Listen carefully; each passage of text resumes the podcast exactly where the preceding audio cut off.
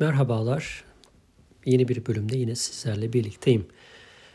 Daha önceki bölümlerde sözünü ettiğim gibi biraz Amerikan politika sistemi ile alakalı sizlere bir bölüm kaydetme düşüncesi vardı.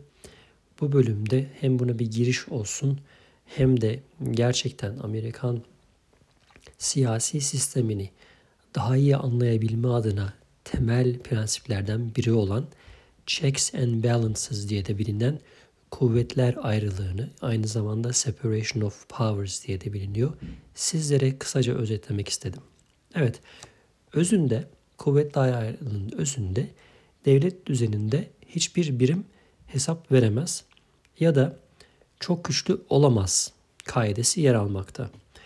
Yasama, yürütme, yargı olarak da bilinen bu üçlü yapıda hiçbir birim diğerinden daha güçlü olamaz.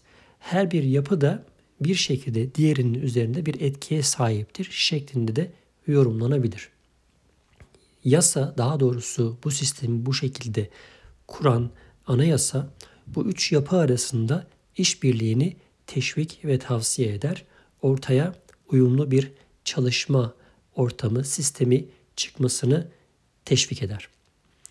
Örneğin bir yönergenin, önergenin kanunlaşması için kongrede, kongrenin içerisinde hem senato yani senate dediğimiz hem de house olarak bilinen temsilciler meclisinden geçebilmesi gerekir.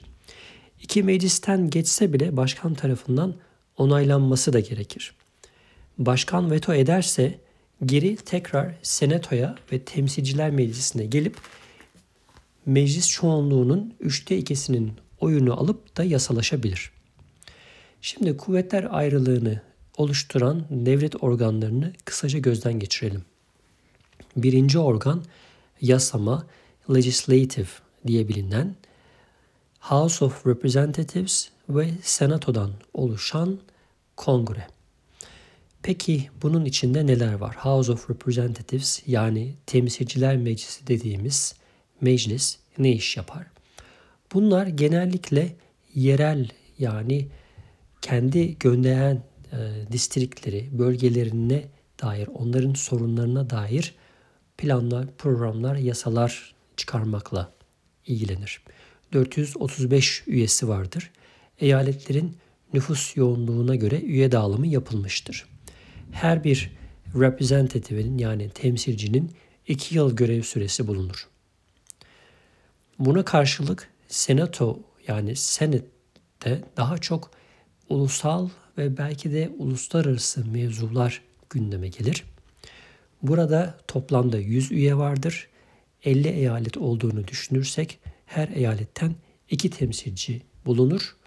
Böylelikle her eyaletin senatoda eşit bir şekilde temsil edilmesine imkan tanır.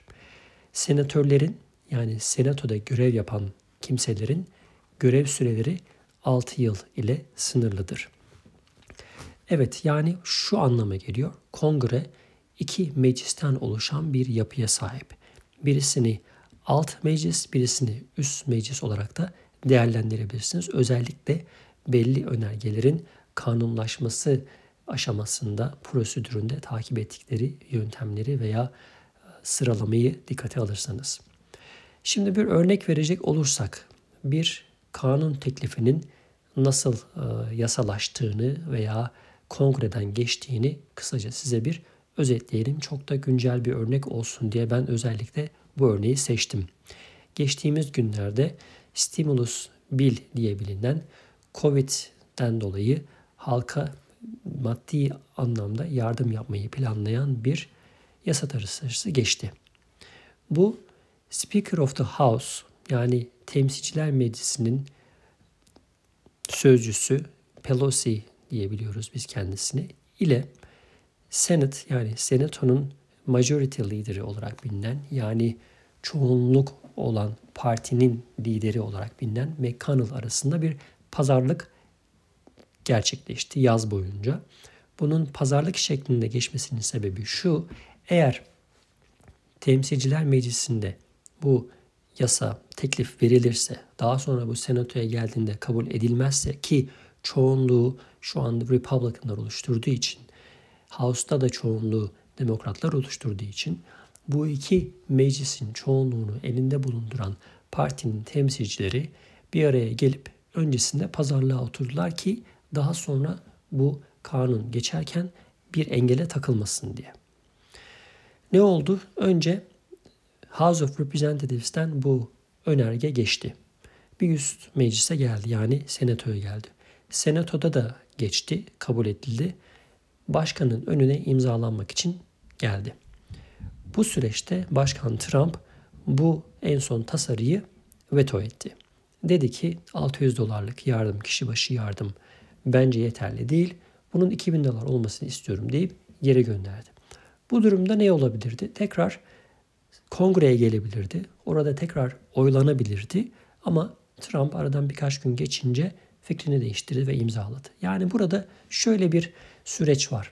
Başkan veto yetkisi olsa dahi sonrasında mecliste çoğunluk tarafından tekrar oylandığında tasarı e, geçerse, yasalaşırsa başkan sanki etkisizmiş gibi görülebilir. Fakat bu durumda çok enteresan bir hadiseyle karşılaştık. Başkan 2000 dolar teklifini getirdiğinde, tekrar kongreye geri gönderdiğinde burada demokratların çoğunluğu elinde bulundurduğu House yani Temsilciler Meclisi 2000 olması yönünde bir atağa geçecekti. Böyle bir girişimde bulunacaktı ama bu gerçekleşmedi. Yani birimler arasında, devlet organları arasında bir pazarlık, bir anlaşma, bir masaya oturma söz konusu olacaktı. Şimdi bir başkan diyelim ki yasayı onayladı. Yasa başkan tarafından kabul edildi. Burada da başka bir organ olan, buna birazdan gireceğiz. Supreme Court yani Anayasa Mahkemesi de bu yasayı kanunlara aykırı da bulup reddedebilir, onaylamaya da bilir. Onların da burada bir rolü var. Evet, kongreden söz ettik. Ee, yasama dediğimiz legislative e, biriminden söz ettik. İsterseniz şimdi yürütmeye geçelim. Executive branch dedikleri yürütmeye daha çok seçimle gelen hükümet organlarını ve başkanı temsil ediyor. Kanun önergelerini veto etme hakkı var az önce söz ettiğimiz gibi. Yine kongre bunu tersine çevirebiliyor. Federal suçluları affedebiliyor ki geçen ay Başkan Trump çok şaibeli, çok da tartışmalı bir şekilde pek çok kişiyi affetti, suçluları affetti ve bu ciddi tartışma nedeni de oldu halk arasında. Belki de gider ayak böyle bir şey yapmak istedi. Ama böyle bir hakkı var. Yabancı devletlerle anlaşmalar imzalayabiliyor devlet başkanı. Aynı zamanda Supreme Court diye bildiğimiz bu anayasa mahkemesinin üyelerini atayabiliyor. Üçüncü birim devlet e, üçlü e, oluşumunda yasama, yürütme, yargı sac ayağında yargı olarak bildiğimiz İngilizcesi judicial denen bütün adli sistemleri ve en tepesinde Supreme Court dediğimiz Anayasa Mahkemesi'ni temsil eden yapı. Bunlar da kanunları yorumluyorlar ve uyguluyorlar. Kanunların anayasa uygunluğunu denetliyorlar. Kongre kongrenin bu federal yargıçları, o judicial dediğimiz yargı sisteminin altındaki yargıçları görevden alma yetkisi de var. Yani şöyle bir baktığınız zaman bir devlet e, yapısında bu üçlü saç ayağında her bir yapı diğer yapıyı bir şekilde kontrol ediyor, dengeliyor. Yeri geldiğinde üzerine çıkabiliyor. Yeri geldiğinde karşı taraf tarafından veya diğer mekanizma tarafından hesap vermeye mahkum bırakılabiliyor. Hükümetler gelip geçici. Hiçbir hükümet tam anlamıyla bu üç birimi de kontrol altında bulunduramıyor. Böyle ilginç bir durum var. Örneğin Supreme Court meselesi. Anayasa Mahkemesi üyeleri başkan tarafından atanıyor ama ömür boyu görev yapabiliyorlar. Yani kolay kolay o koltuğu terk edemiyorlar. Ama bir birisi vefat ettiğinde veya emekli olmak istediğinde yeni bir e, başkan tarafından yeni bir yargıç ataması yapılabiliyor. Bu da çok ciddi öneme sahip oluyor. O dönemki başkanın siyasi görüşünü özellikle son dönemde biliyorsunuz Başkan Trump bir atama yaptı. Kendi siyasi görüşüne yakın birisini seçti. Böylelikle Supreme Court dediğimiz Anayasa Mahkemesi'nde çoğunluk Republicanlara yakın muhafazakar isimlerin yanında oldu. 9 üyesi var. Bu da oylamalar beraber sonuçlanmasın diye özellikle seçilmiş bir rakam. Bunun dışında temsilciler meclisi mesela 2 yılda bir değişiyor. Ama Amerika'da mesela başkanlık seçimleri 4 yılda bir yapılıyor. Yani burada sürekli değişim, sürekli yenilenme, sürekli bir partinin diğer partinin önüne geçmesi gibi ihtimallerin olabileceği bir meclisten ve devlet yapısından söz ediyoruz. Hani bizim Türkiye'de bildiğimiz gibi 4 senede bir 5 senede bir yapılan seçimlerde komple bütün bir sistem, bütün bir meclis yenilenmiyor. 2 yılda bir temsilciler meclisindeki temsilciler yenileniyor. 6 yılda bir senatörler görev değiştiriyor ve koltuklar boşaldıkça seçim yapılıyor. Mesela diyelim ki bunlardan bir tanesi vefat etti. Meclisten olsun veya senatodan olsun o seneki seçimlerde o bölgenin temsilcisi veya senatörü koltuğu için mücadele veriliyor. Bazen ilginç bir şekilde iki e, eyaletin iki senatörünün de eğer görev süresi dolmuşsa bu iki senatör için de seçim yapılabiliyor.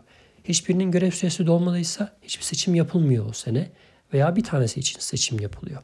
Böylelikle sürekli değişen, sürekli yenilenen bir meclisten söz ediyoruz. Bu da ciddi anlamda bütün bu devlet organlarının birbirleri üzerinde güç sahibi olmaları noktalarında sadece bir partiye, sadece bir görüşe hepsini kaptırmak gibi bir durum söz konusu olmuyor. Farklı periyotlarla yapılan seçimler hangi partiden ziyade hangi meclisin hangi çoğunluğa sahip olduğunu elinde bulundurduğu zaman o insanların bir şekilde kendi politikaları ve gündemlerini bir şekilde gündeme getirme, bunları yasa haline getirme, mücadelesini verme noktasında öne çıkmalarına sebep oluyor. Evet, Amerika'daki checks and balances dediğimiz kuvvetler ayrılığı, separation of power meselesini böylece özetlemiş olduk.